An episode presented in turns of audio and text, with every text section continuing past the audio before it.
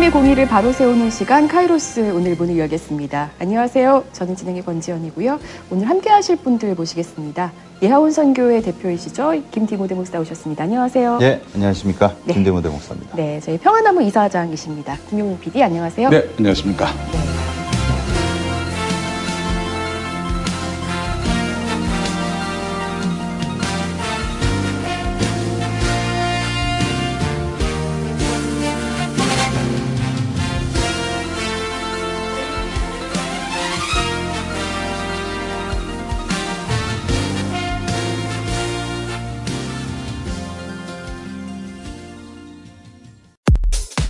다이어트도 건강도 맛도 포기할 수 없다. 비타샵 그린 스무디 다이어트. 성공적인 체중 조절의 열쇠는 식사법과 운동입니다. 이제 하루 한두 끼 비타샵 그린 스무디 다이어트로 바꿔 드세요. 비타샵 그린 스무디 다이어트는 동결 건조한 수십 가지 국내산 채소 곡물과 세 가지 단백질, 비타민, 미네랄, 식이섬유로 만든 맛있고 건강한 체중 조절용 조제 식품입니다. 1522-6648 혹은 비타샵을 검색해 주세요. 내 차 위에 파라솔 카라솔. 뜨거운 여름철 내 차에 보호막을 선물하세요. 한여름 장시간 실외 주차를 할 경우 차의 내부 온도는 무려 60도까지 치솟습니다. 하지만 카라솔이라면 안심입니다. 카라솔이 직사광선을 막고 그늘을 만들어 최대 60%까지 온도를 낮추기 때문인데요. 뿐만 아닙니다. 카라솔은 여름철 햇빛, 겨울철 한방눈, 수시로 떨어지는 새똥으로부터 여러분의 차를 보호합니다. 검색창에서 카라솔을 검색하세요.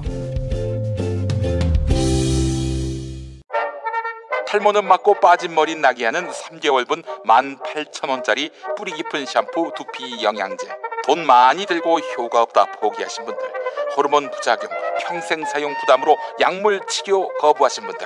반짝이는 두피가 아니라면 100% 효과를 보장합니다. 탈모인가 예비 탈모 여러분, 저희 제품 꼭 쓰세요. 그 고통을 알기에 최대한 싸게 팝니다. 이제 탈모약 소속 괜찮다고요? 같이 쓰면 부작용 없이 두 배 효과입니다. 이미 모발 이식 했다고요? 그럼 더 싸게 오래 유지해야죠. 아직 젊고 두피도 반짝거리지 않는다면 100% 뿌리 깊은 샴푸 두피 영양제 1566-7871 네. 오늘 첫 번째 시간은 우리 김용민 PD가 준비하셨죠. 예, 장로회 신학대학원 신학과 예, 서총명 전도사. 어, 최근 자신의 페이스북에 예, 장로회 신학대학교에 입학하기 위해서는 총회의 동성애 결의에 반하면 입학을 취소당할 수 있다. 이런 음, 서약을 해야 한다는 내용이 고발됐습니다. 그러니까 총회의 동성애 결의는 동성애자 또는 어, 동성애 옹호자 그 모두 입학을 어, 제한한다. 이런 내용 아니겠습니까? 네, 저도 페이스북 내용을 좀 봤는데요. 학교 들어가기 전에 학문의 자유를 제한당하고 어, 이웃의 범주는 선이 그어진다. 학교 음. 밖 세상은 불구덩이냐. 뭐 이렇게 우리 서청명 전도사가 반문을 했죠. 네, 그렇습니다. 어, 이런 겁니다. 아, 본인은 입학 후 기본적인 도덕성의 문제, 예컨대 폭행, 절도, 시험 부정 행위, 과제물 및 논문 표절 등의 행위, 이건 뭐 당연히 예, 금해야 될 것이기 때문에 네. 여긴 동의가 됩니다. 그런데 그렇죠. 우리 교단의 예, 건덕상의 문제인 건덕이라면 덕을 세운다. 네. 예, 우리 교단의 건덕상의 문제인 음주 흡연까지도 아니할 것을 서약하며 네. 다 하긴 하던데. 뭐 여하간 이것도 뭐 네. 이해를 에, 하는 음, 면이 있고요. 자, 그런데 동성애에 관하여는 대한예수교 장로회 총회의 결의에 반하지 않으며 이를 지키지 못할 때에는 언제든 입학이 취소되어도 이의가 없습니다. 본인은 재학 중 학칙을 위반하거나 위의 사항들을 지키지 못할 경우 학칙 또는 교수회의 징계 결의에 의한 어떠한 처벌도 감수하겠습니다. 이런 서명을 서약서를 받겠다는 거 아니겠습니까? 일종의 사상 검증인 거죠. 그런 걸 그렇습니다. 말하자면. 이건 뭐 사실 말이 안 되는 겁니다. 동성애자 는 물론이고 동성애에 대해서 옹호하는 입장에 선 사람까지 입학을 제한하겠다. 이거는 명백한 어, 이 생각, 사상을 통제하겠다는 이런 중세기적 사고의 에, 뭐 다름 아닌 것입니다. 문제는 이게 동성애자들을 조금 더 음. 어, 사랑하는 입장에서 뭔가 표현을 해도 그것들이 동성애를 완전히 좀 옹호하는 양 몰아가는 게 좀 교계의 분위기잖아요. 네. 그런 측면에서 더 우려가 되고 있는데 목사님 사실 이런 분위기가요. 꼭 장신대만의 문제는 아니지 않습니까? 예, 그 장신대뿐만이 아니라 웬만한 그 총회에서 동성애 문제가 많이 결의가 됐습니다. 그래서 동성애를 찬성하거나 음. 친동성애 행보를 보이기만 해도 그 학교에서는 거의 이제 왕따 당하는 음. 그런 분위기를 조성하고 있죠. 아니 세상에 에, 많은 학교가 있지만은 신학교는 사랑을 가르치고 용서를 가르치고 포용을 가르쳐야 마땅한데 혐오를 해야 된다. 혐오하지 않으면 학생 자격이 없다. 이게 말이 됩니까? 아니 예수 그리스도가 그렇게 생각하고 행동했습니까? 되묻지 않을 수가 없습니다. 기아상 측에서는 뭐 그런 일 없으셨어요? 저희 기아성은 그 어떤 그 제도나 결의적으로 표현한 적은 없지만 상당히 그 내부적 분위기는 반동성애에 아주 극을 달리고 있습니다. 그래서 네. 저희 교단뿐 아니라 웬만한 교단들에서 목사 고시를 보고 난 이후에 그 면접을 보거든요. 네. 근데 그 면접 시에 심사관 목사님들이 그 목사 고시생들한테 네. 질문을 해요. 당신 동성애에 대해서 찬성하냐 반대하냐 네. 이렇게 질문을 던집니다. 그러면 이 그 응시한 그 목사 후보생이 아 이거는 찬반의 문제로 볼 수 없지 않느냐. 음. 뭐 이런 식으로 좀 이 질문에 대해서 문제 제기를 하면 음. 호통을 쳐서 혼내거나 아. 너네 입으로 동성애 반대하지 않는 이상 목사 안수 줄 수 없다.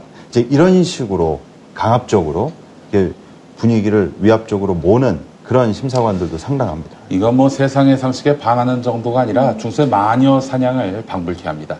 그래서 대한예수교장로회 통합에 속한 한 목사님이 작년 9월에 교단이 추진하는 방 동성애 정책은 교육법상 학습권 그리고 교육권을 침해하는 것이고 헌법 사상과 양심의 자유를 침해하는 것이다. 이러면서 교육부 어, 신문고에 문의를 했거든요. 네.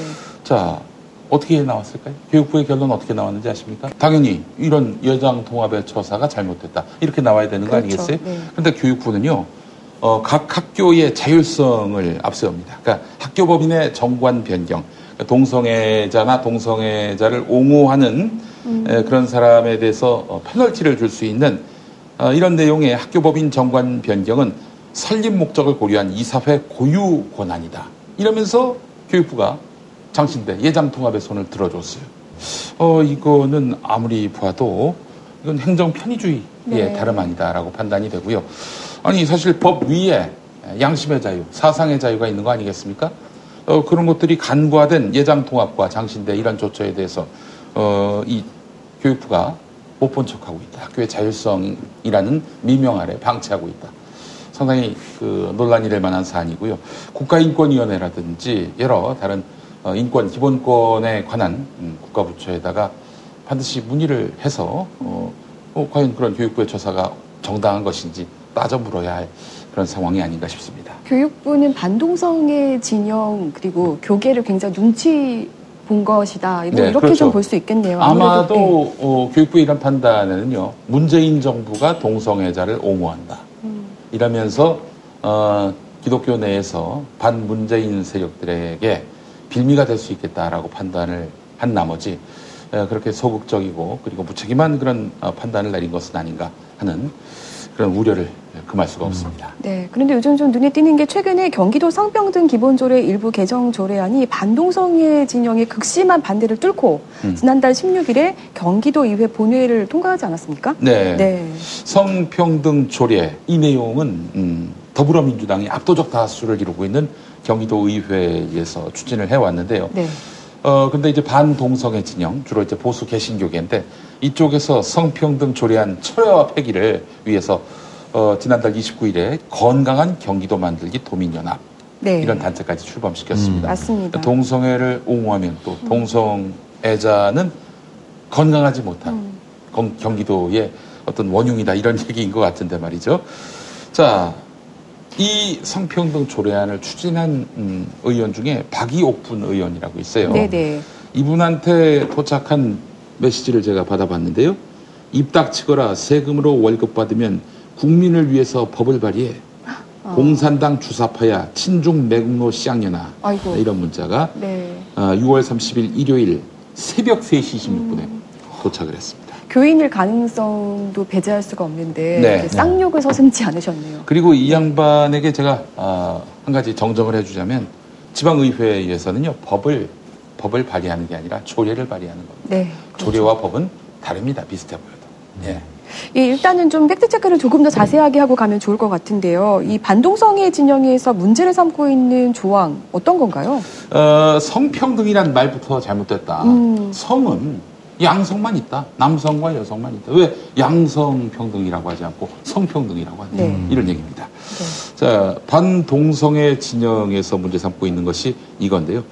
차별금지법의 경우처럼 동성애 허용을 위해서 성평등이란 용어를 썼다. 양성평등이란 말을 쓰지 않고 어, 양성평등이라고 쓰면 남성, 여성으로 이제 성이 두 개인데 어, 동성애자들 같은 경우에는 성평등이라는 표현이 좀더 평등의 원리에 가깝다라고 보고 있는 거예요. 이, 상, 이 세상의 성은 남성과 여성뿐이다. 이런 인식의 틀을 깨고자 하는 아, 동성애 진영의 네. 목소리도 있거든요. 자, 그래서 성평등이라는 표현은 곧 이거는 동성애 옹호다라고 어, 등식을 만들어 버리는 거죠. 네. 네. 근데 뭐 성평등이라는 단어가 등장한 게 꼭 그런 의미는 아니지 않습니까? 네, 그렇죠. 성평등이라는 말은 사실 요즘 비단 동성애 진영뿐만 아니라 성평등, 모든 차별을 철폐해야 된다라고 말하는 그런 음, 세력의 에, 뜻이기도 합니다. 이게 비단 성소수자의 입장을 고려해서만이 아니라 성평등이라는 표현은 전 세계 보편적인 에, 그런 차별 철폐의 그 하나의 그 원리로서 이 단어가 쓰이고 있는 것입니다. 박옥분 의원 말씀드렸습니다. 박이옥분 의원. 네. 어, 반동성애 진영의 우려. 그러니까 양성평등이라고 쓰지 않고 성평등이라고 쓰는 것은 이것은 동성애자를 옹호하기 위한 것이다. 라는 말은 지나친 확대 해석이다. 어, 이런 음, 지적을 제기했는데 말이죠. 어, 성평등이란 용어도 이미 2010년에 제정된 경기도 성평등 기본조례에 성평등이란 용어도 이미 2010년에 제정된 경기도 성평등 기본조례에 그 이름이 달려 있듯이 네. 어, 성평등의 정의 자체는 현행 조문과 과거 남경필 지사 때의 개정안 사이에 전혀 차이가 없다. 이런 아, 점을 네. 분명히 하고 있습니다. 그러니까 이미 우리가 성평등이라는 말을 굉장히 자연스럽게 지금까지 써왔고 음. 그것으로 인해서 뭐 동성애자들이 더 늘어나거나 사실 그런 적이 없는데 네. 마치 그런 것처럼 이제 음. 확대 해석을 하고 있다. 네. 또 이렇게 주장을 하는 거죠. 그렇습니다. 네. 그 이제 제가 봤을 때는 이 개신교 보수 진영이 어떻게든 어? 문재인 정부는 민주당은 동성애자 편이다 이런 식으로 이미지를 확산을 시켜가지고 내년 총선 때 보수 개신교인으로 하여금 더불어민주당을 찍지 않게 하려는 정치적 의도가 농후해 보인다 이런 판단을 하지 않을 수가 없습니다. 안타깝게도요 박이옥분 의원 이분도 교인입니다. 네. 모태 신앙인이에요.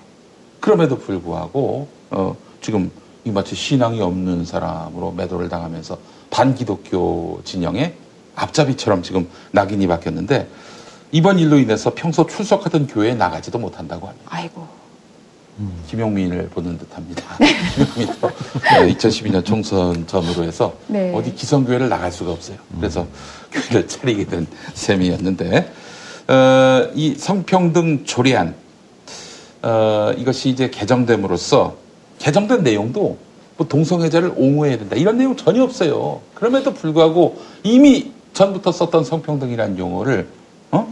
또 쓰고 있는 건데 과거에 썼던 걸 또 쓰고 있는 건데 새로 쓰는 것처럼 만들어 가지고 어, 이 사람은 동성애를 옹호하고 있다.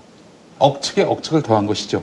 게다가 또 어, 성평등 조례안을 보면은 교회마다 성평등위원회를 의무적으로 설치 운영해야 하며 따라서 교회에서는 동성애자를 차별할 수 없다. 마치 이런 내용이 담겨 있는 것처럼 가짜 뉴스를 유포하는 세력들. 이 세력들 때문에 뭐 내용을 제대로 알아보지도 않고 가짜 뉴스를 검증하지도 않고 박용분 의원에게 시학년아 이런 식의 문자를 보내고 있는 것입니다. 그러니까 그게 반드시 설치해야 된다는 강제성은 아, 없다는 그런 거죠? 강제가 어떻게 이 대한민국 사회에서 통할 수가 있겠습니까? 권고사항이라면은 가능하겠지만은 강제로 무슨 수로 강제할 수 있습니까? 아, 그것도 조례인데 그렇죠. 헌법도 아니고 조례인데.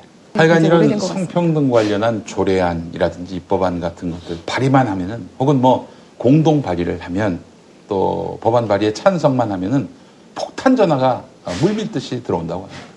어느 누가 어떻게 예, 지령을 내려가지고 단체로 전화 거는 것인지는 알 수 없지만 여간 이런 일로 인해서 기독교의 이익을 예, 침해한다라고 판단되는 국회의원 이 사무실에는 뭐 정말 어마어마한 전화가 몰려든다고 합니다. 동성애와 또 무관하게 사회복지 시설을 종교계가 많이 운영하고 있지 않습니까? 특별히 개신교계 같은 경우. 근데 거기서 어, 직원들에게 11조를 강요를 했던 모양인가 봐요, 어디서. 어, 이거에 대해서 못하게 하는, 못하게 하는 관련 입법이 만들어지니까 또 그 국회의원 사무실로 어마어마한 폭탄 전화가 밀려 들어왔다고 합니다. 교회 탄압이다. 뭐 이런 네, 그렇습니다. 쓰시겠죠? 네. 종교 탄압이다. 이거 말고도 지난해 충남 인권조례 폐지를 시작으로 해서 증평군 인권조례 폐지, 계룡시 인권조례 폐지, 도봉구 인권조례 개정 중단, 그리고 경남 학생인권 조례안 폐지, 부천시 문화다양성 보호 조례안 철회. 아, 이런 성과를 내고 있어요. 이 반동성애 진영이 말이죠. 아, 우리가 단체로 폭탄 전화를 넣으니, 어? 되던 것도 안 되게 할 수 있구나. 이런 잘못된 교훈을 이들에게 심어주고 있는 것입니다. 열린 사회의 적입니다. 어, 이들의 망동에 대해서 더 이상 방치하거나 묵과해서는 안 되겠다. 전 이렇게 생각을 합니다. 네. 교회가 반동성의 어떤 프레임에 갇혀서 원래 본연의 가치는 사랑이지 않습니까? 이런 사랑의 가치를 많이 잃어가고 있다, 뭐 이런 생각이 드는데, 어, 교회가 혐오와 배제에서 벗어날 수 있는 좀 방법은 없을까요? 일단 당대 예수님이 이 땅에 오셔서 어, 활동하셨던 그 시대에 가장 많은 혐오를 산 사람들이 바로 사마리아인들 아니겠습니까? 네. 사마리아인 사는 동네면요 유대인들이 삥 돌아갔다고 합니다. 음, 왜냐? 그냥 얼굴도 마주하기 싫은 거예요. 옷깃도 스치기를 바라지 않는 거예요. 그런데 예수님이 가셔서 사마리아인들 만나고 심지어 그 당대 또 하나의 차별의 대상이었던 여성과 말도 섞고 영원히 목마르지 않게 하겠다. 이런 말씀까지 축복의 네. 말씀까지 던졌단 말이죠. 예수를 본받으면 됩니다. 아, 예수의 뜻과 차별 혐오는 결코 마주할 수가 없는 것이고 네. 에, 같이 한 아, 반열 위에 설 수가 없다는 것, 공생할 수 없다는 점, 네, 이 점을 분명히 얘기하고 싶습니다. 네. 목사님 개인적으로 그 동성애자 분들과 만남도 굉장히 많이 가지셨던 걸로 예. 알고 있는데 실제로 좀 교인들에게 어떻게 우리가 조금 동성애를 바라보면 좋을지 좀 조언을 좀 해주시면 좋겠습니다. 그 미국에서 어떤 그 신학교에서 강의하시는 분이 실제로 성경에 있는 이죄 목록 중에 어, 동성애에 대해서 그리고 가난과 분배, 교회가 그 국가가 가난한 이들을 억압하고 탄압하는 그런 가난과 분배의 문제에 대해서 어, 스크랩을 해오라고 이렇게 숙제를 내줬답니다. 네. 그래서 전부 이렇게 그 관련된 신구약 성경을 통틀어 가지고 이렇게 따로 스크랩을 해봐라. 그랬더니 동성애는 A4 용지 3분의 1도 안 나왔어요. 그런데 가난과 분배와 사회정의에 대한 문제, 가진 자들이 기득권층들이 가난한 자들을 억압하고 탄압하고 착취하고 그런 거는요 구약 성경이 아주 너덜너덜해졌답니다. 선지서를 비롯해가지고요. 그러니까 그 당시에 교회가 이렇다. 우리가 성경에만 집중해도 성경은 수많은 것을 이 사회정의와 부의 불균형에 대해서 많이 집중을 하고 있는데 교회가 그만큼 이 문제에 대해서 심각성을 느끼고 고민하고 이 문제에 대해서 교회 강단에서 실제로 설교가 이루어지고 있고 이게 교회의 신앙 문제로 인지하고 구현되고 있느냐? 그렇지 않다는 거죠. 네. 오히려 성경에서 많은 부분을 할애하지 하고 있지 않은 동성애 문제에 상당히 많이 집중을 하고 교회가 사회 참여 사회 참여라는 그 목적을 갖고 참여하고 있거든요. 그러면서 이분이 지적한 게 뭐였냐면 정작 성경을 통해서 하나님께서 정말로 많은 관심과 문제를 할애하고 있는 것은 사회정의였다는 거죠. 그런데 성경에서 많은 지면을 할애하지도 않고 그 당시 시대적으로 그 기득권과 권력자와 갑을 관계에서 일어났던 그 필수 불가결했던 어쩔 수 없는 그런 상황에 놓여져 있는 문화권에서 네. 발생한 그런 동성애 문제에 대해서는 아주 그냥 길을 쓰고 달려든다는 거예요. 그래서 미국의 그 유명한 그 3대 복음주의자 중에 한 명, 칼 헨리라는 교수가 있습니다. 그 분이 쓴 책 중에 복음주의자의 불편한 양심이라는 책이 있어요. 네. 그 책에 보면은 많은 당대 미국 교회들이 동성애 문제는 열을 올려서 달려드는데 사회 문제는 다 외면한다는 거예요. 그 근본적 심리 이유가 뭐냐? 동성애는 자신이 있거든요. 그 목회자들 대다수가 남자들인데 네. 본인들이 그거에 안 걸려들 네. 자신이 있는데 어, 여자 문제라든지 음. 그뭐 음란의 문제 음. 그리고 돈의 문제 그 다른 권력형 비리들은 다 걸려듭니다. 음. 그러니까 그거는 집중해서 다루질 않아요. 그리고 또 교회가 그 권력과 유착이 돼야 되는 그런 지점들이 있기 때문에 사회 정의는 철저하게 외면하는데 교회가 정작 집중을 해야 될 문제는 외면하고 교회가 자신 있어 하는 그 걸려들지 않는 음. 부분에만 이렇게 한다. 그러니까 복음주의자들이 이거를 양심이 있다면 불편해해야 된다. 음. 네. 이제 그런 이야기들을 했던 적이 있습니다. 그래서 작금의 한국교회도 같은 노선에서 지금 반동성애 진영도 어떻게 보면은 이 세상 사람들로 하여금 지지받지 못하는 이유가 니네들이 이 동성애를 갖고 문제 삼고 죄악이라고 지적하고 비판할 자격이 있느냐는 거예요. 음. 니네들 자체가 목회자들 자체가 한국교회 자체가 온갖 부정 부패와 비리와 그 음란 문제로 찌들어 있는데 음. 전병 사건도 처리하지 못했던 당신네들이 네. 동성애에 대해서 가타부타 규정하고 그들을 함부로 판단하고 성소수자들을 교회 밖으로 죄인이라고 규정하고 지옥 갈 사람들이다 이렇게 보는 것 자체가 문제다라는 것이죠. 예. 동성애의 애는 사랑하다 할 때 애 아니겠습니까? 네. 근데 이성간 폭력 아닙니까? 음, 그렇잖아요. 그렇죠. 그루밍 성폭력도 그렇고 네. 전병훈 목사 건도 예. 그렇고 그건 눈 감아줘요. 이게 예. 말이 되는 얘기입니까? 어? 아, 참 어처구니가 없습니다. 예. 아마 저희가 이런 방송을 하고 나면 또 평화나무 카이로스는 음. 또 동성애 옹호 친동성애 방송이다, 네, 집단이다. 좀 이런 식으로 몰아가실 것 같은데요. 오히려 되돌아볼 수 있는 음. 계기를 좀 마련하셨으면 좋겠다, 뭐 이런 네. 바람을 좀 가져봅니다. 자, 네. 그리고 제가 며칠 전에 그 전화 한 통을 받았습니다. 네. 극동방송이 복음성가 가수 박종호 씨의 노래를 틀지 말라. 선곡 금지령을 내렸다는 겁니다. 박종호 씨는 다 아시죠? 그렇죠. 복음성가 하나님의 은혜 부르셨던. 가수. 네, 네. 내가 나를 떠나도 음, 아, 그렇습니다. 네. 지금 노래가 하나님의 은혜가 살짝 흐르고 있는데요. 자, 이 하나님의 은혜를 불렀고요. 많은 사람들에게 감동과 은혜를 준 박종호 장로입니다. 이분이 무슨 사회적 무리를 빚었거나, 뭐 마약을 했다든지, 뭐 음주운전을 했다든지, 그런 거라면은 선곡 금지령 합당합니다. 그럴 수 있죠. 근데 그분이 그런 적은 없어요. 또 최근까지만 해도 암투병 그쵸. 하신 걸로 네, 알고 그걸 있는데 아주 네. 극복하신 참 그래서 많은 분들에게 또 은혜와 귀감이 됐던 분이었는데 음. 그렇다고 또 그분이 뭐 동성애를 옹호했다든지 그리고 뭐 어 이 복음주의로부터 이탈을 해가지고 어 뭐 범신론을 뭐 주창했다든지 그런 것도 아닙니다. 그분의 신앙 양심에는 변화가 전혀 없었어요. 그런데 선곡 금지령이 내려졌다. 어. 뭐 이유가 있답니까? 일단 제보해 주신 분은 김장한 목사에게 눈밖에 난 것 같다. 음. 이런 음. 얘기를 하는데, 자, 그, 이게 사실 처음 있었던 일은 아니고요. 어, 전에 있었던 일은 또 소상히 설명을 드리겠습니다만은, 근데 이번에 흥미로운 건 뭐냐면은 PD들한테 구두로서 명령을 했다는 거예요. 구두로서. 그전에는 뭐 문건을 만든다든지, 네. 뭐 지침을 공개적으로 이렇게 딱 시달할 텐데, 이게 나중에는 문제가 될 수 있겠다라고 판단했는지 구두로 네. 이렇게 지시가 내려갔다는 거예요. 어, 그래서 어, 이건 뭐 상당히 좀 심각한 문제다. 음. 이건 갑질 아닙니까? 갑질이잖아요. 그렇죠. 전혀 정당하지도 합당하지도 않은 에, 그런 음, 행동이고요. 어, 극동방송은 노조도 없고요. 어, 제작자의 어떤 양심과 책임 이런 거는 어, 사실 사측이 다 가져갔어요. 그 결국 회장 사장이 편집권 편성권을 다 손에 틀어쥐고 무슨 노래 틀지 마라 어, 느 가수는 출연시키지 마라 이런 것까지 직접 시달한 과거의 일들이 있었습니다.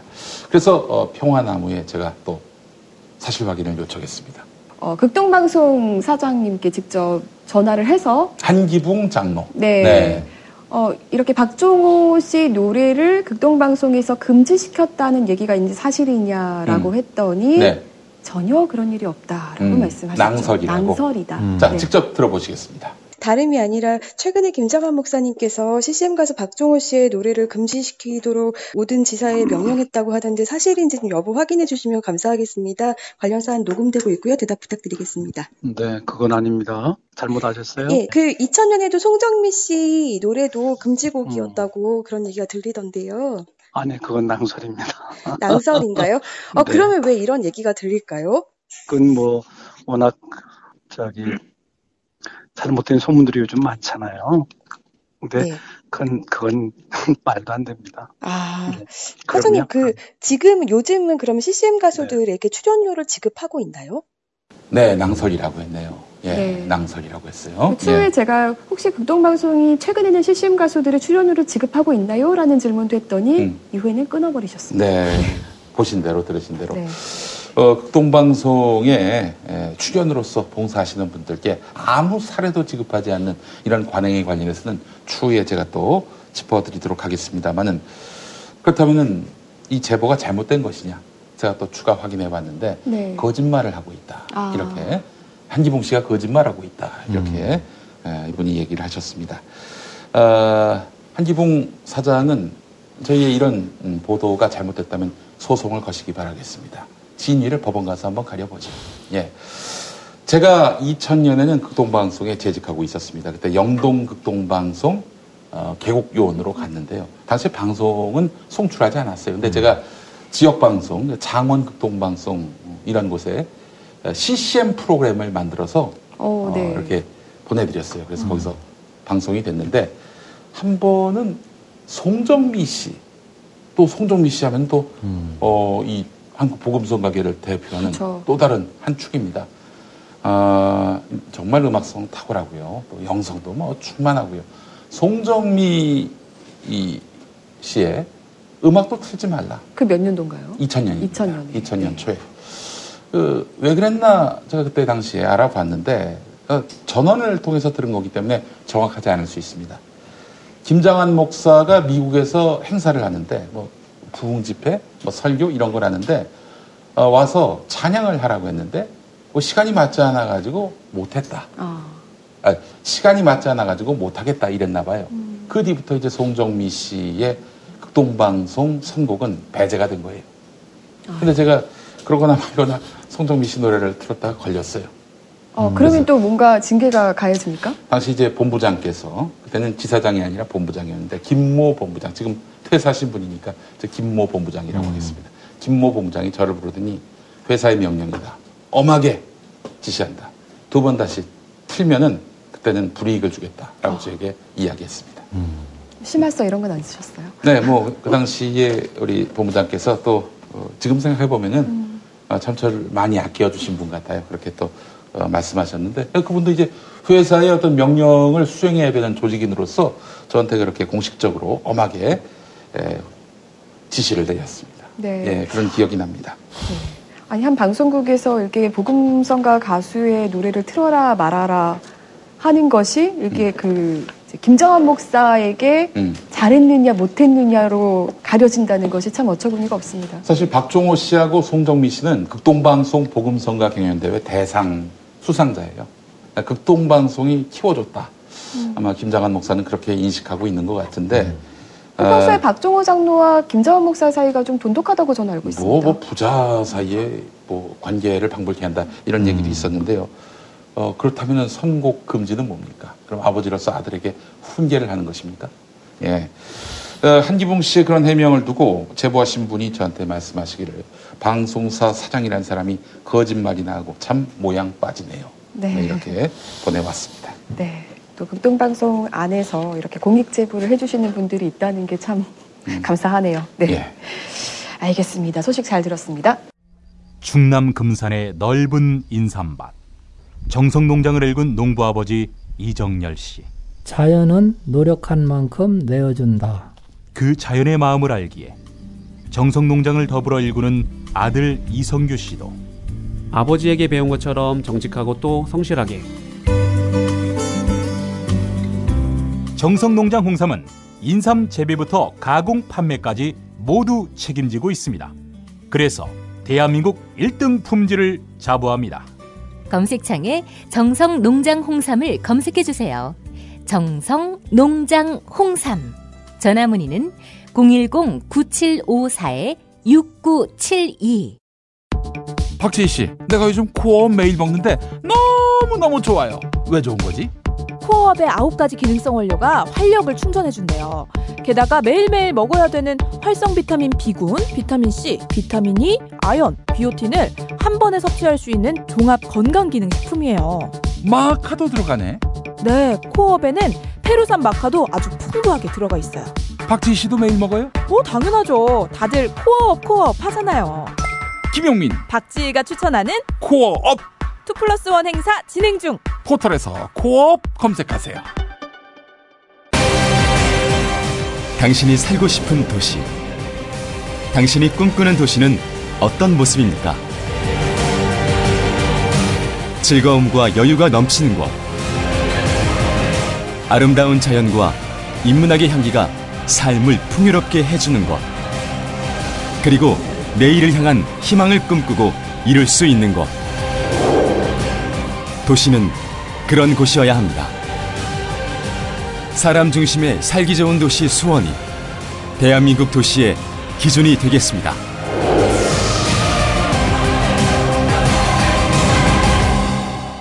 다음 소식 전해드리겠습니다. 두 번째 소식은 대전 중문교회 장경동 목사가 시무하는 대전 중문교회와 관련한 소식입니다. 아, 제가 좀 취재를 해왔는데요. 이 장경동 목사가 시무하는 대전 중문교회가 대전 오토월드 주차장 땅 14,000평을 소유하면서 상사들을 상대로 무리하게 임대료를 받아 챙기고 있다는 논란에 휩싸였습니다. 대전 오토월드는 2004년 조성된 중고 자동차 매매 단지로 이곳 상사들이 빌려 쓰는 주차장 땅 일부가 바로 대전 중문교회 소유입니다.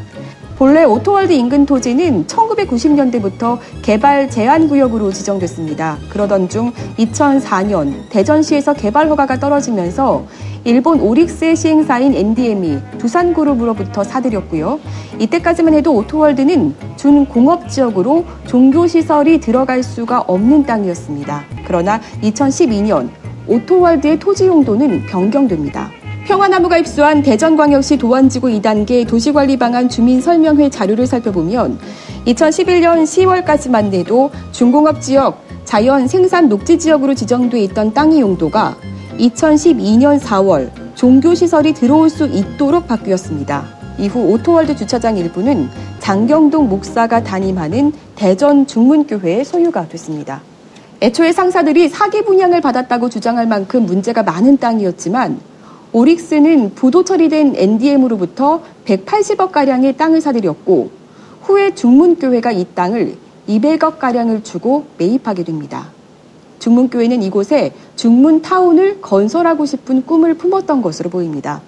중문교회에 출석했던 한 성도에 따르면 중문교회는 오토월드 땅을 사들여 교회 외에도 아파트, 병원 등을 짓고 타운을 형성하려 했다며 당시 건축위원회까지 설립됐는데 흐지부지 됐다고 말했습니다. 대전 오토월드 지금 문제되는 그 부지 그것도 14,250평인데 14,000평 넘거든요. 그것도 교회를 진다고 산 거예요. 건축위원회까지 다 했어요. 1년 열심히 교회 진다고 막 하고 1년이 지난 시점부터 시지부지 시지부지 하더니 그거 없어졌어요. 건축위원회가 없어졌어요. 문제는 오토월드의 진입로가 없는 점이었습니다.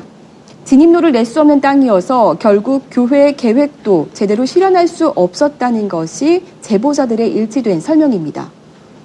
하지만 교회는 교인들에게 제대로 된 설명을 하지 않았던 것으로 보입니다. 그렇다면 교회는 현재 이 땅을 어떻게 관리하고 있을까요? 교회와 오토월드 사이에는 중문산업이라는 부동산 개발업체가 있습니다. 이 관리업체의 사실상 대표인 김영환 씨는 중문교회 교인입니다. 오토월드 내 현존하는 80개 상사가 중문산업에 매달 1억 원가량의 임대료를 내면 3천만 원가량은 중문산업이 챙기고 나머지 7천여만 원은 교회로 흘려보내주는 형식이죠. 그냥 그맨 땅에다 차를 세우는다는 걸로만으로 1억이라는 돈을 받아가요. 무슨 대전 시내 한복판에 상가도 아니고 주차부지도 아니고 그냥 그 도로가에 한참 옆에 있는 진입로도 없는 땅에 매달 1억이라는 돈을 근데 제가 볼 때 문제는 교회가 임대료를 받고 어떤 형평성에 맞는 주변에 시세를 해서 교회가 어떤 관장을 하면 되는데 순기능적인 게 있으면 되는데 회사라는 이름만 있어요. 농농산업 주식회사거든요. 그 회사만 있어요. 돈만 일이 들어가고 자기들 거 빼고 돈만 교회로 들어가요. 계약서가 있잖아요. 중국 교회에서 중국 산업에 이 땅을 임대를 해주는데 계약 기간이 있잖아요. 2018년 9월 27일부터 땅이 팔릴 때까지예요. 땅이 팔릴 때까지라는 계약이 어디 있어요? 보증금? 없어요. 아무것도 없어요. 수년 사이 상사들이 내야 하는 주차장 임대료가 교회가 관리하면서 월 30만 원 정도에서 130만 원 이상까지 인상됐다는 얘기입니다.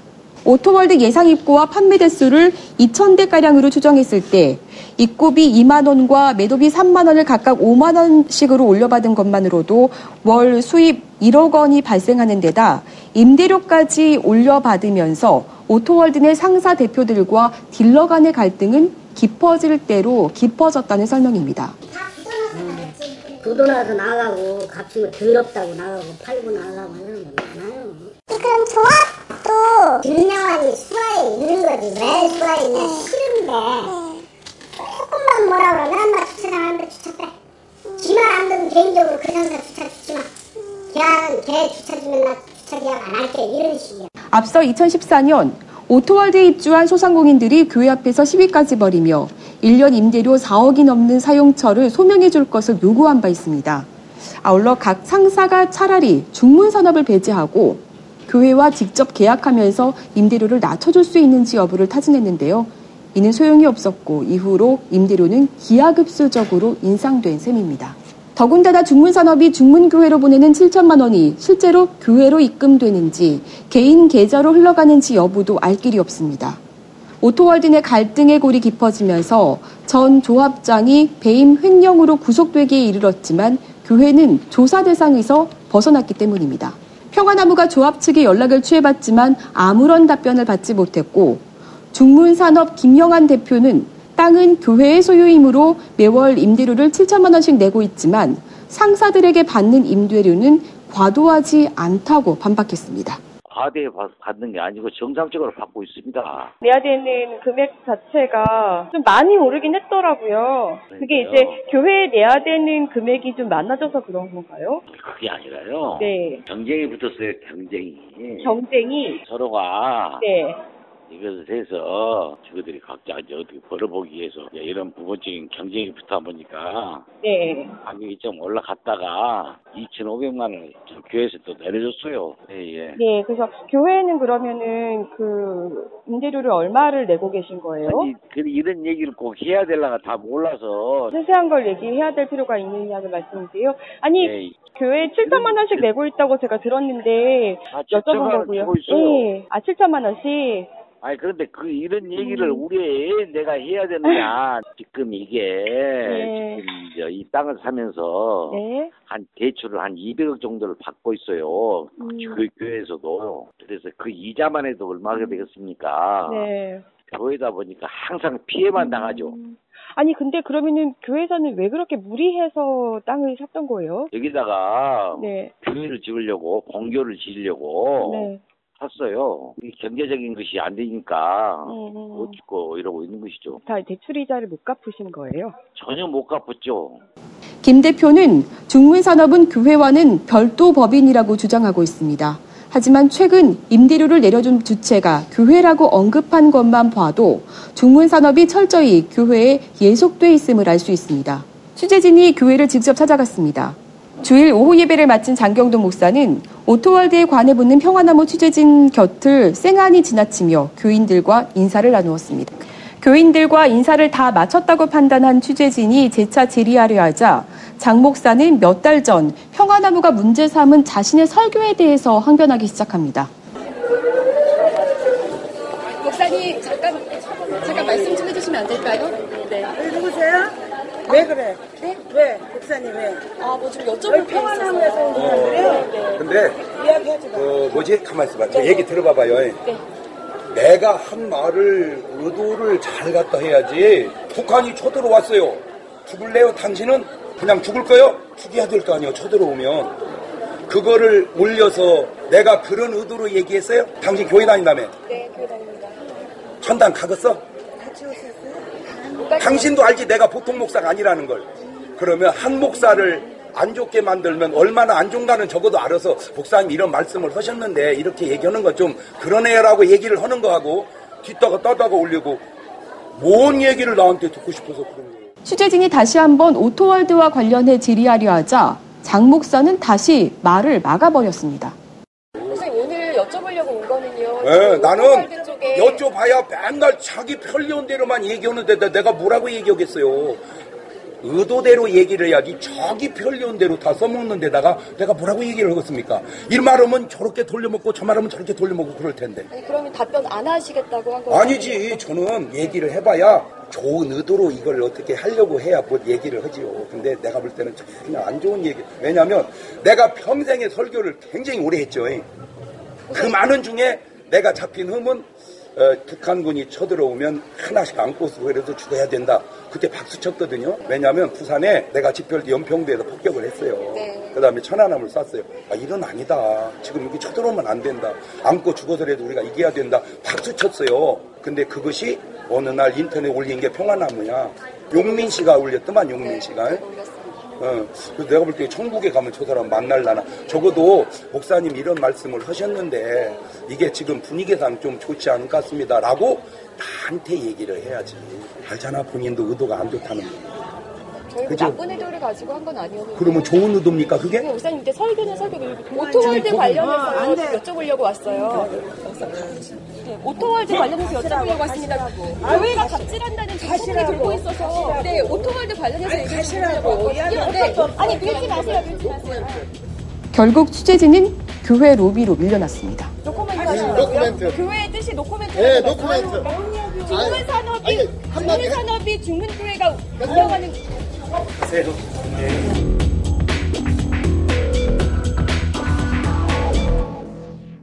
어, 교회가 땅을 소유하면서 그러니까 중간 관리업체를 두고 땅을 소유하면서 소상공인들로부터 임대료를 과도하게 받아 챙기고 있다. 뭐 이런 내용입니다. 좀 어떻게 보셨어요? 이게 세무 관계가 어떻게 되는지 너무 궁금하네요. 네.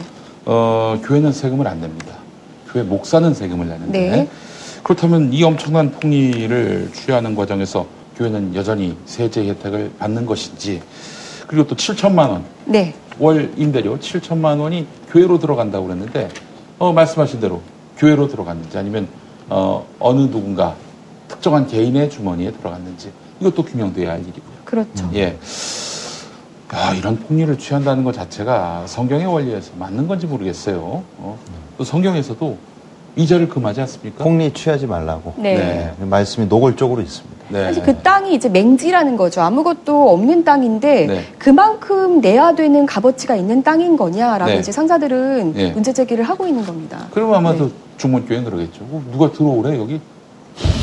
중문교회는 중문산업이 다 관리하고 있기 때문에 우리는 모르는 일이다. 뭐 이렇게 중문산업 아니 얘기하고 있는 걸로 알고 바꿔서 만들었는데 말이죠. 중문교회가 중문산업을 만들었다. 웃음이 납니다. 예. 네. 뭐 중문산업과 중문교회는 관련이 없다. 따, 뭐 별도의 법인이다. 계속 이렇게 주장을 하고 있는데 이것과 관련해서는 좀 어떻게 보이세요, 목사님? 아니 이름을 차라리 좀 다르게 또 네. 하던지 음. 예. 똘똘이 교회인데 똘똘이 회사와 관련이 없다. 음. 예. 그거랑 뭐 너무 이거는 음. 이제 손바닥으로 하늘을 가리는 이제 그런 격이기 때문에요. 개연성이 너무나 확실하기 때문에 네. 예, 이거는 뭐 부인할 수 없는 사실인 것 같습니다. 그리고 일단은 이유야를 막론하고 음. 이 대형 교회가 이게 교회가 대형화되면은 돈이 생기고 음. 그 돈이 매달 들어오잖아요. 네. 몇 천씩 몇 억씩.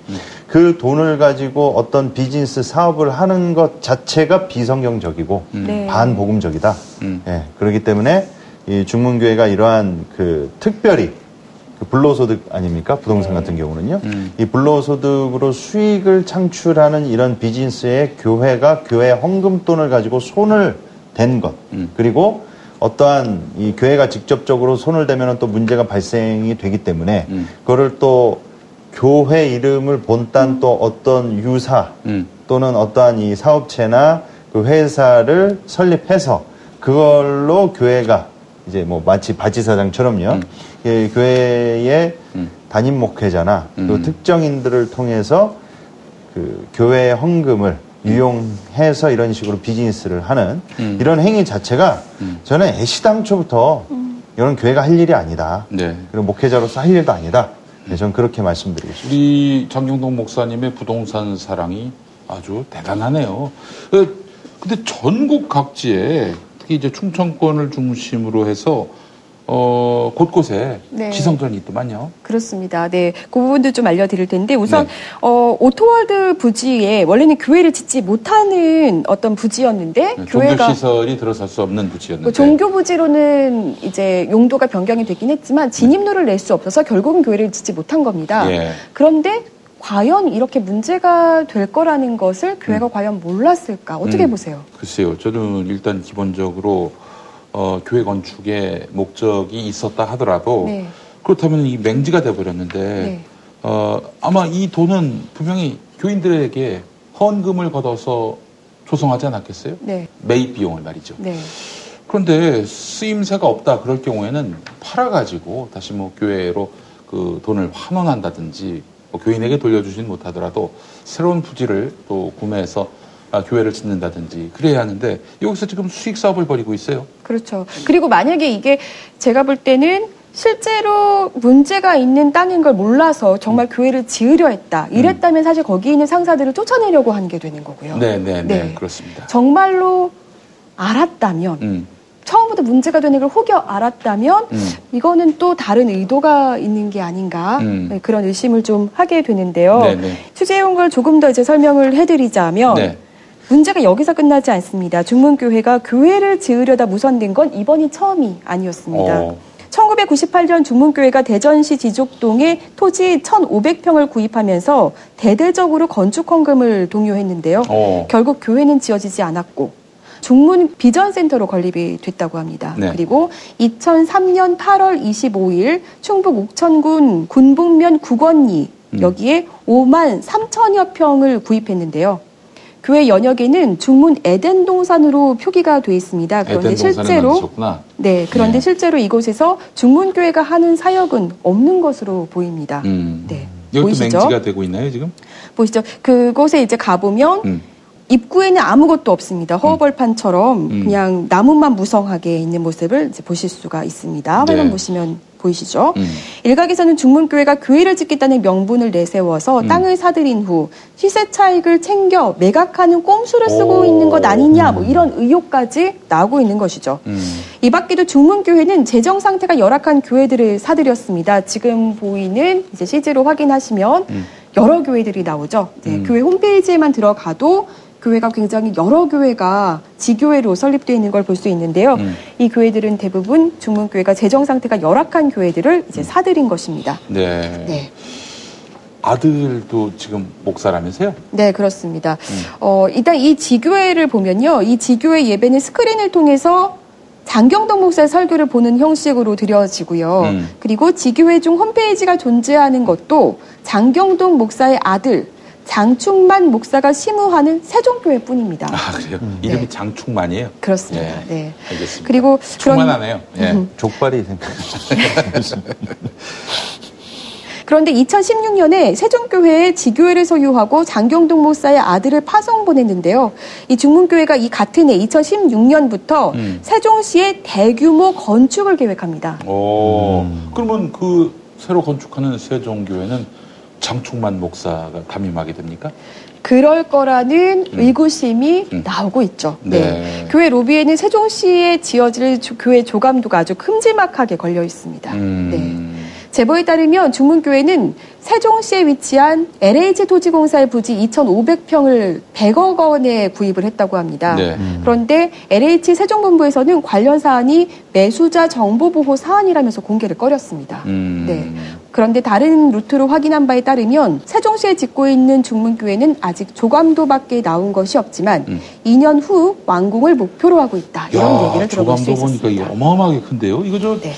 그, 본부 중문교회보다도 더 큰 것 같아요. 네, 그렇습니다. 예배 때마다 하는 얘기인데 세종 성전 짓는데 건축헌금들 좀 잘 내자.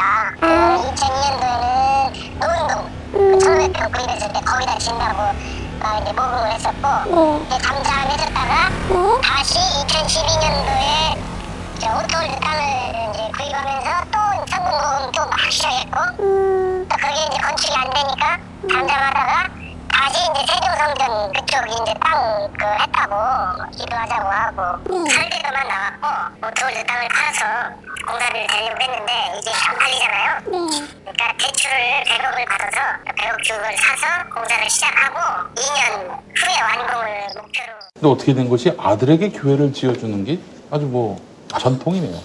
예전에 예수소망교회 그 곽선희 목사 아들 곽요셉 목사 그리고 또 어, 명성교회 예 김사만 목사 아들 김하나 목사의 새노래 명성교회 설립도 그렇고요.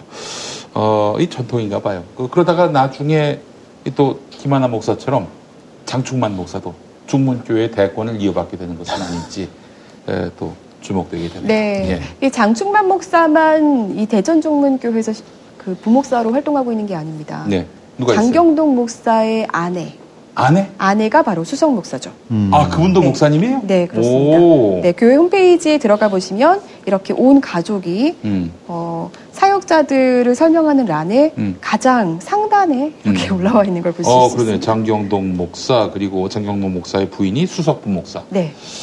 어, 그래요. 이거 아주, 어, 몰랐네요. 예. 모든 재정 관리는 이 음. 수석 목사께서 음. 하신다고 들었습니다. 수석 목사께서 재정 관리를 하시고. 네. 어, 근데 좀 재밌는 거는요. 음, 음. 평화나무가 교회를 찾았던 지난 11일 장경동 목사는 음. 박근혜 대통령을 풀어주어야 한다는 취지의 설교를 하면서 음. 누가 너를 보고 쓴소리를 하거든 내 스승인 줄 알라라고 한 공자의 말을 음. 문재인 대통령에게 해주고 싶다고 말했습니다. 누가 너를 보고 쓴 소리를 하거든 네 스승인 줄 알라라는 말을 장경동 목사님에게 해드리고 싶네요. 네. 그래서 저희가 그 장경동 목사의 그날 설교 발언 음. 잠시 들려드리겠습니다. 교회 하나 맡아서 하는 것도 아무나 하는 것 같죠. 아니면 그 수준이 돼요. 나라를 맡으면 아무나 하는 것도 그 수준이 돼요. 이 공장. 이 공장이면 수준이 있어. 한 얘기가. 그 수준 있는 얘기 하나만 소개해볼게요.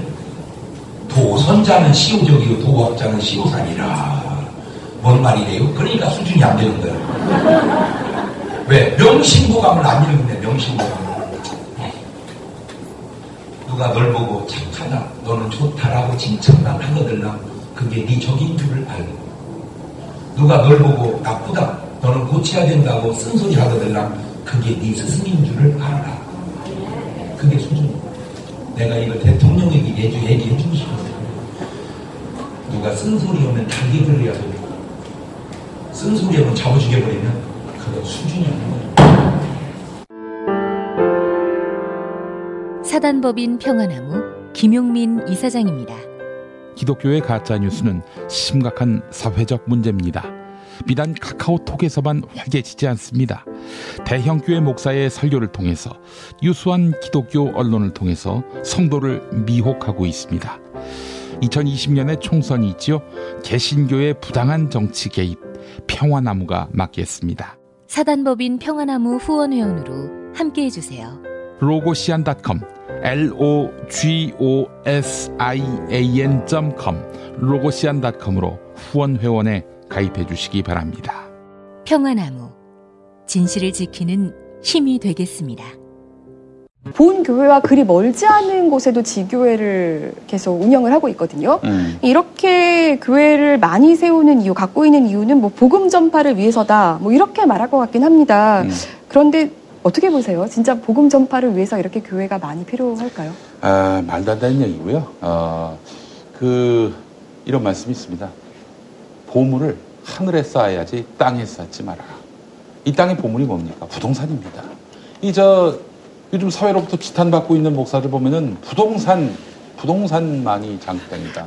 부동산만이 우리의 미래를 보장할 수 있다. 이러면서 부동산 재산 확대하기에 혈안입니다. 예수를 믿는 게 아니라 부동산을 믿는 것 같아요.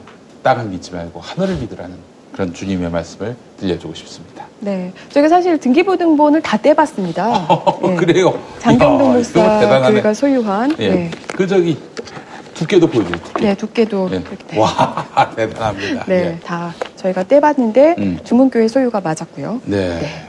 그래요. 그 교회 소유로 해놨습니까? 네, 교회 소유로. 어이구, 그거는 훌륭하시네. 근데 말이죠. 어, 담임 목사 장경동, 그리고 모든 재산을 관리하는 수석 목사는 아내.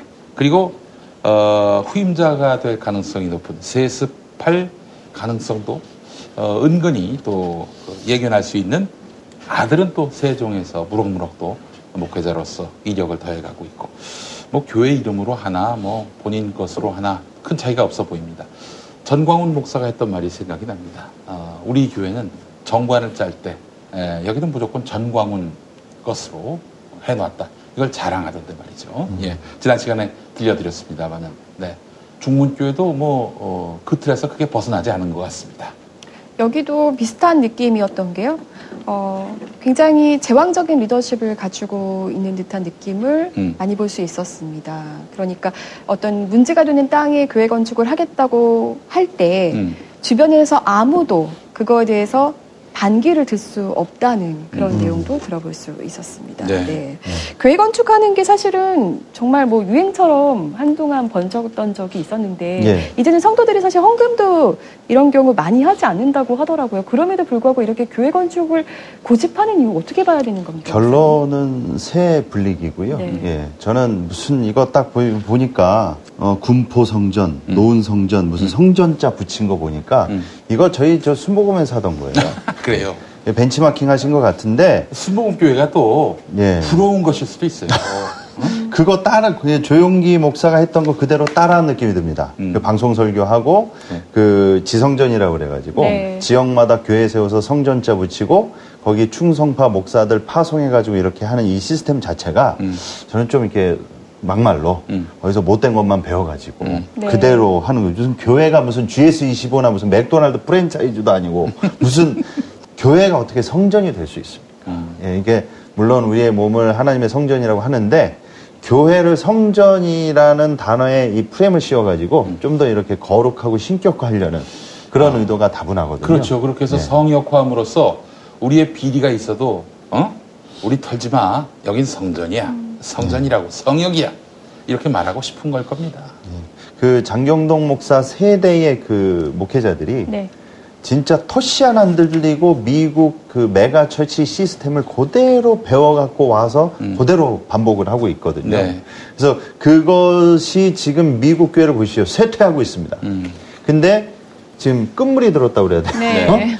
거의 지금 끝물인데 그거를 지금 다시 반복하고 있어요. 음. 그래서 어, 미국 교회 같은 경우도 그런 식으로 지부식으로 음. 그 지점식으로 했다가 하나하나 네. 매각당하고 음. 지금 본 교회 건물조차도 많이 매각들 당하고 있거든요. 이 전철을 그대로 밟고 있는 이 사실 자체가 너무나 예, 안타까운 현실이죠. 네. 근데 중문교회가 이렇게 주장할 수도 있을 것 같습니다. 보통 이제 재정이 어려운 교회들을 이단들이 많이 사가지 않습니까? 네. 근데 이단하게 넘어갈 수 있는 교회들을 우리가 산 거다. 뭐 이렇게 또 주장할 수도 있지 않을까요? 훌륭한 일 하셨네요. 네.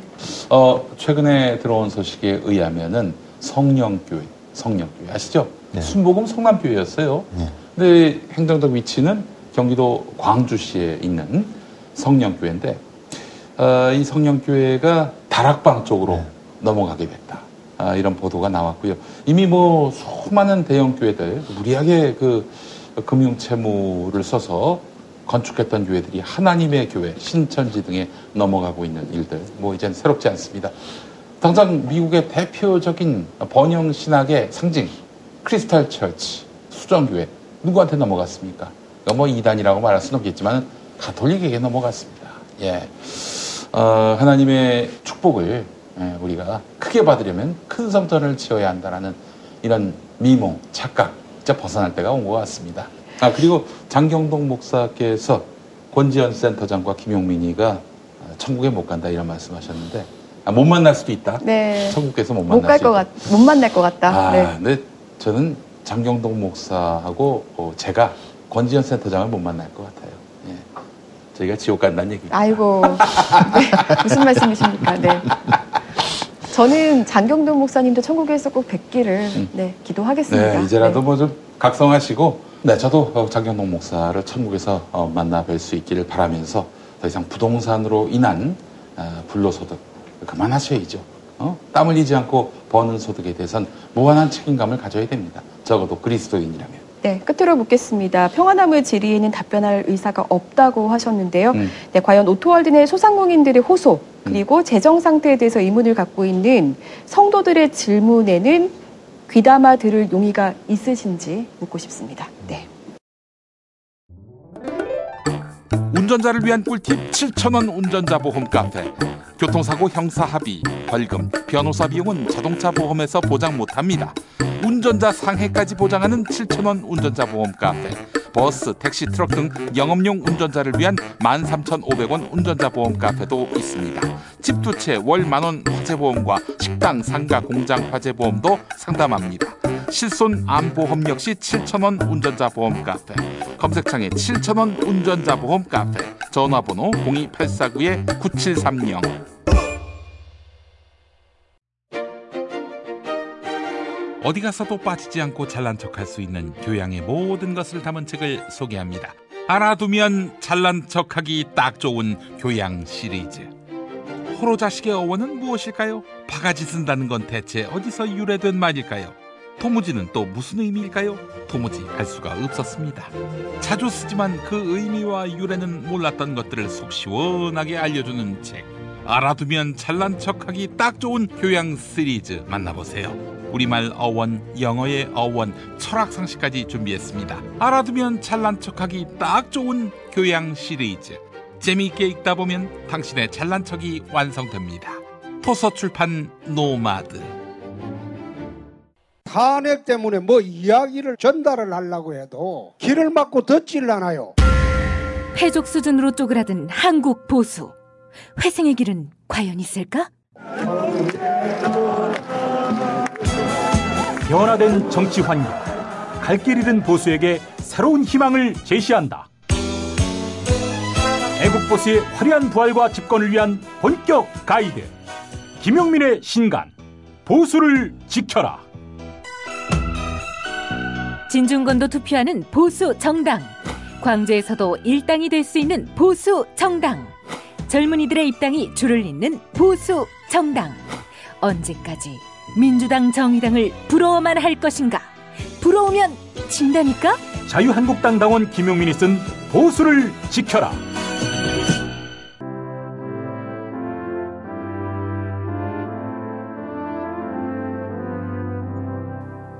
벙커원 교회로 여러분을 초대합니다.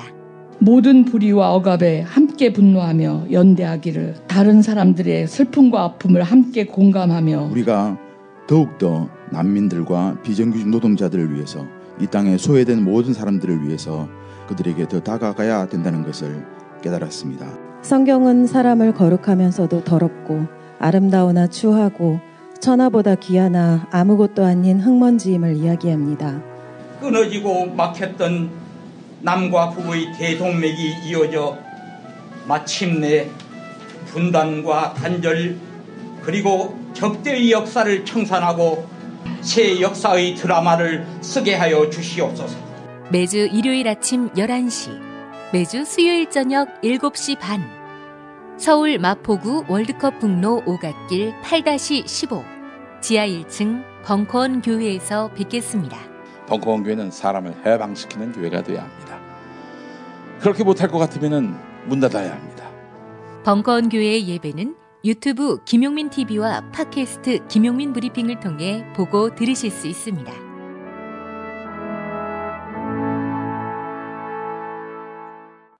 다음 소식으로 넘어가겠습니다. 다음은 김디모 대 목사께서 준비해 오셨죠? 예.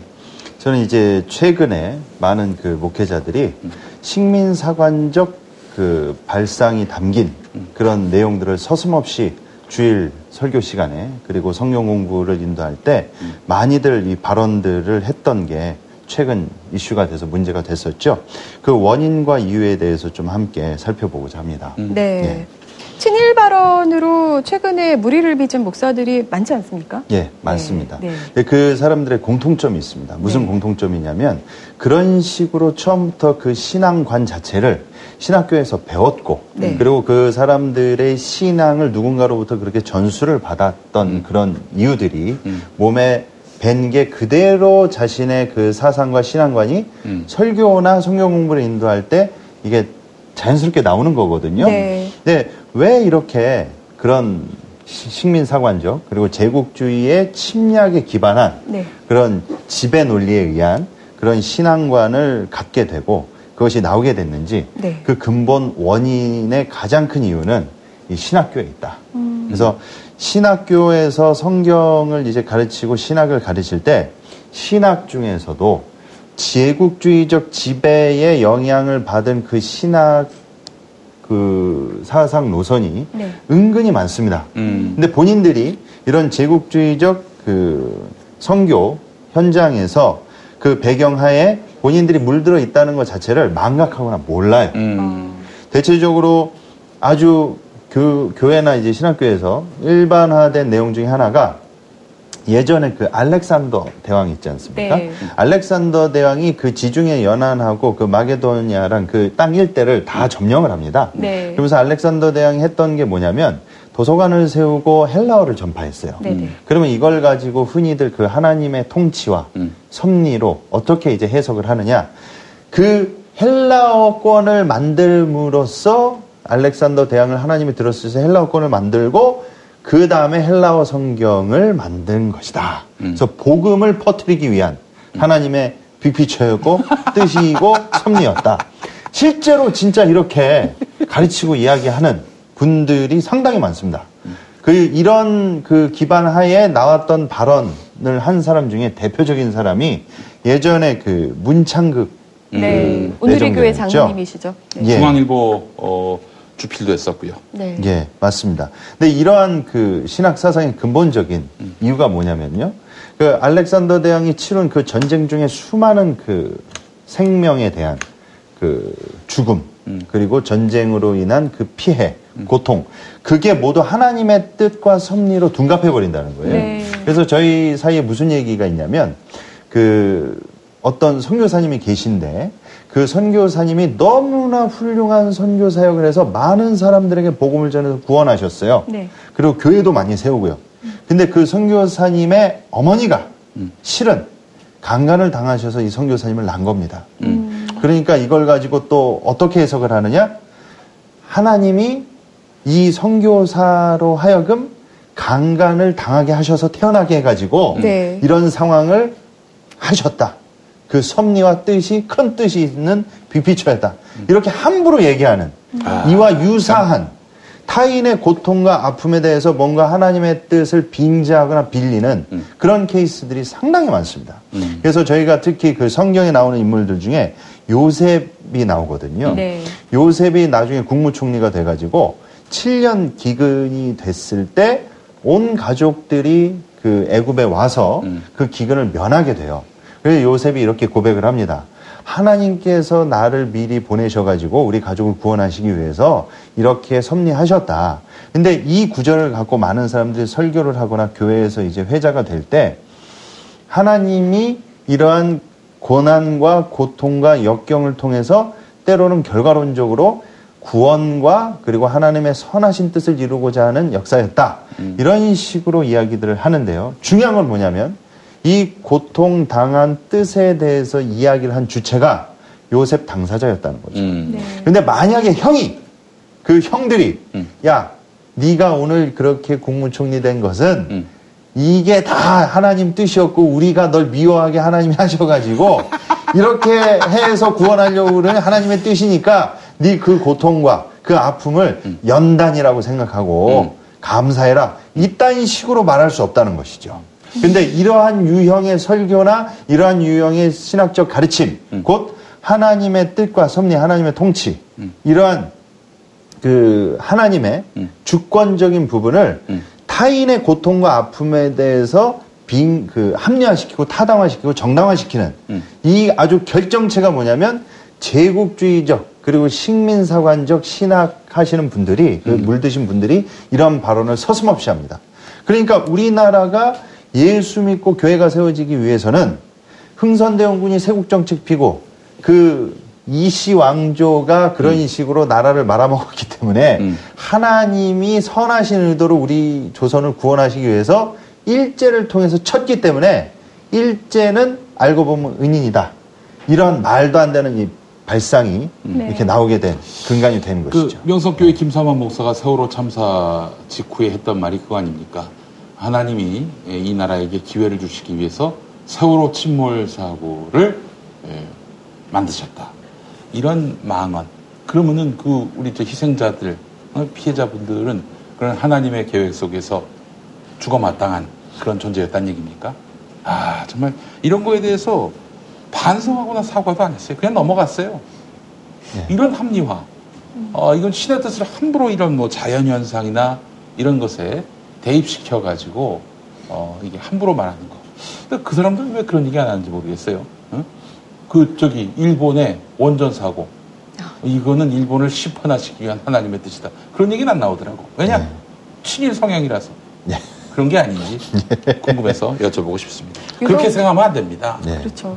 네. 유독 이제 아픔을 겪고 있는 사람들에 대한 어떤 공감 능력이 목회자들이 많이 떨어지는 것 같습니다. 네. 특히 그, 이 원자력 폭탄이, 예, 특히 그, 저, 2차 세계대전 종전 과정에서 있었던 원폭 투하, 이것도 뭐, 기독교 문명국인 미국이 그 하나님의 어떤 그런 어, 뜻을 받들어서 일본을 예, 타격을 입혀가지고 결국 백기를 들게 만들었다.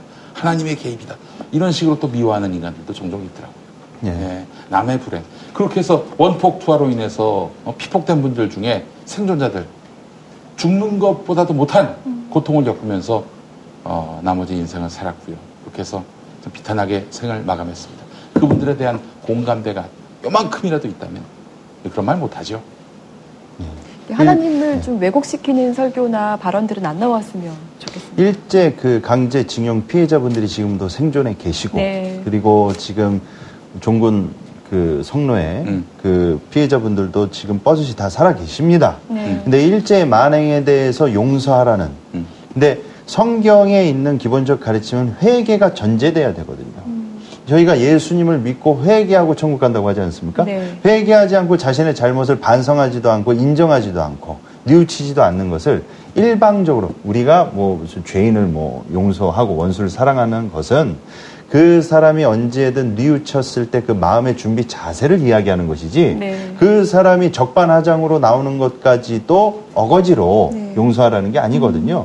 그래서 저는 그런 피해자분들에 대해서 일제의 만행에 대해서 함부로 이야기하시는 목회자분들을 보면 저도 목사지만 네.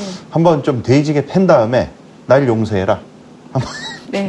그렇게 한번 예, 해보고 싶은 예, 그런 마음까지도 이게 올라오고는 합니다. 아, 예. 교회가 굉장히 쉬운 용서를 하지만 그 쉬운 용서를 그런 성도들에게 누구에게나 베푸는 건 아니다. 뭐 이렇게 좀 받아들여지네요. 네. 네, 알겠습니다. 성도들이 좀 분별할 수 있는 팁이나 좀 노하우가 있을까요? 예. 네. 절대적으로 이 목회자들이나 그리고 이제 교회에서 설교되어지는 내용들을 그 교인분들이 들으셨을 때 용서와 사랑을 빙자해서 가해자나 그리고 가해 당사자가 회개하지도 않고 뉘우치지도 않았는데 그것을 일방적으로 용서하라고 종용한다든지 그리고 또 그것에 대해서 무조건적으로 품어줘야 되는지 그런 식으로 해서 양비론을 펼치면서 정의, 하나님은 사랑의 하나님이시기도 하지만 정의와 공의의 하나님이시거든요. 그러니까 정의와 공의를 의도적으로 또는 이게 마치 숭고한 신앙인 양 포장해서 외면하는 이러한 설교를 서슴없이 이렇게 하는 사람들의 그 설교는 좀 경계하고 네. 조심해야 된다. 저는 이렇게 좀 당부드리고 싶습니다. 네. 뭐 덧붙여 주실 말씀 있으신가요? 어, 저는 항상 아, 승리자, 강자 아, 이런 사람의 입장에서 시대를 바라보지 않았으면 좋겠다. 항상 우리의 시선이 약자, 낮은 자, 패배자에게 향해 있다면 이런 터무니없는 어? 승리를 신봉하고 성공을 신봉하는 이런 그릇된 관념, 관점들이 많이 사라지게 될 것이다. 네. 그러니까 세월호 참사와 관련해서 어, 사실 김사만 목사가 이건 하나님이 우리 민족에게 뭐 기회를 주는 것이다. 이건 박근혜를 위해 주는 차원에서 한 말이었거든요. 당시 권력자. 박근혜를 위하는 것이 아니라 어, 세월호 침몰 사고로 인해서 아직 수장된 그래서 인양되지 않은 상태, 가족을 만나지 못한 에, 그런 그런 어, 아픈 마음을 가진 유족 또 실종자 가족의 입장에서 봤다면 그런 마음은 나오지 않았을 겁니다. 사회 현상, 특히 그 이 시대적 흐름, 어, 그것을 비평하고 싶고 성경적 안목에서 바라보고 싶다면 어, 약자, 가난한 자, 병든 자 이들 편에서 바라봐야 마땅하다. 그러면 틀림없다, 실수가 없다 이런 말씀을 드리고 싶습니다. 네. 우리의 관점이 그리고 우리가 바라보는 눈 초점이 어디를 향해 있느냐가 굉장히 중요하다는 말씀인 것 같습니다. 네. 하나님의 시선으로 우리 카이로스도 계속 바라보면서 취재하고 또 알려드리는 방송이 되도록 하겠습니다. 자, 그리고 하나 더 네. 저희가 마무리하기 전에 에, 저희 취재 결과를 또 소개를 해드려야죠. 네. 전광훈 씨가 아, 최근에 에, 설교에서 그러니까 지난 8월 11일 설교에서 한 말입니다. 여의도 순복음교회 이영훈 목사가 청와대 사회수석한테 하도 협박을 당해서 나한테 전화를 한다. 이영훈 목사가 나에게 전 목사 나 죽겠다. 청와대 사회수석이 전화가 와서 말이야. 전광훈 한기총에서 끌어내라고 한다. 네. 이 말을 설교 시간에 버젓이 했어요. 어, 이에 대해서 저희가 또 팩트 체크를 했죠. 이 비슷한 말을 예전에도 했습니다. 네, 그렇습니다. 아, 청와대에서 자꾸 이영훈 목사한테 전화해가지고 전광훈을 한기총 대표회장에서 끌어내려라. 아, 이런 식으로 압박을 가한다고 그랬는데 일단 청와대는 그때도 이제도 대응할 가치조차 없다. 예. 그러니까 청와대를 끌어들이는 그 이유, 맥락은 아, 지금 청와대가 나를 굉장히 어, 뭐랄까 의식하고 있다. 의식하고 네. 있고 자기를 위협적인 대상으로 여기고 있다. 이런 것들을 자꾸 말하려고 하는 건데 에, 청와대는 상대도 안 하고 있어요. 전광훈. 뭐라 떠들건 간에 그냥 내버려 두고 있는 거예요. 근데도 전광훈은 자꾸 청와대가 어, 자기를 상대로 해서 뭐 경쟁의식 뭐 혹은 뭐 어, 자기를 위해하고 있다. 그래서 위협적으로 여기고 있다. 이런 식으로 메시지를 자꾸 전하고 싶은데 청와대는 어, 아니다라는 말도 할 가치가 없다. 이렇게 지금 나오고 있어요. 그래서 이영훈 목사에 대해서도 평화나무가 취재했죠? 네, 그렇습니다. 네, 뭐라고 하던가요? 어, 예전에도 같은 사안이 있을 때 이제 질의를 했었는데 그때도 물어봤을 때 사실무근이다라는 답변이 돌아왔다고 답을 했고요. 네. 저희가 한 번 더 재차 확인을 하기 위해서 공문을 보내놓은 상태인데요. 더 확실한 답이 들어오면 더 확실하게 음. 네, 이영우 목사의 어떤 답변을 여러분에게 공개해 드리려고 합니다. 네, 사실 무근이란 게 여의도 순복음교회 공식 입장입니다. 입장이에요. 네. 자, 그런데 말이죠. 어, 이 발언, 그러니까 전광훈 씨가 뻥카를 친 거 아니겠습니까? 이 뻥카는 허위 사실에 의한 명예훼손이고 정보통신망법상 사이버 명예훼손에 저촉될 수 있습니다. 그래서 저희 평화나무가 고발하겠습니다. 전광훈 씨를 고발해서 어, 이렇게 청와대 끌어들여 가지고 어, 자신의 몸값, 몸값을 올리려고 하는 것 같은데 두 번 다시 이런 짓 못하게 저희가 가짜 뉴스를 엄단하는 차원에서 전광훈 씨를 고발하겠습니다. 이 청와대를 자꾸 언급하는 이유는 본인이 그만큼 대단한 사람이다라고 음. 이제 본인의 얘기를 들어주는 사람들에게 그만큼 자기를 과시하기 위한 어떤 포장처럼 보이는데요. 이제는 좀 그만하셔야 될 것 같습니다. 네, 아무도 안 믿어요, 네. 기본적으로. 네. 네, 알겠습니다. 오늘 소식도 잘 들었고요. 다음에 더 알찬 소식으로 여러분 찾아뵙겠습니다. 네, 카이로스 오늘 여기서 마치겠습니다. 함께 해주셔서 감사합니다.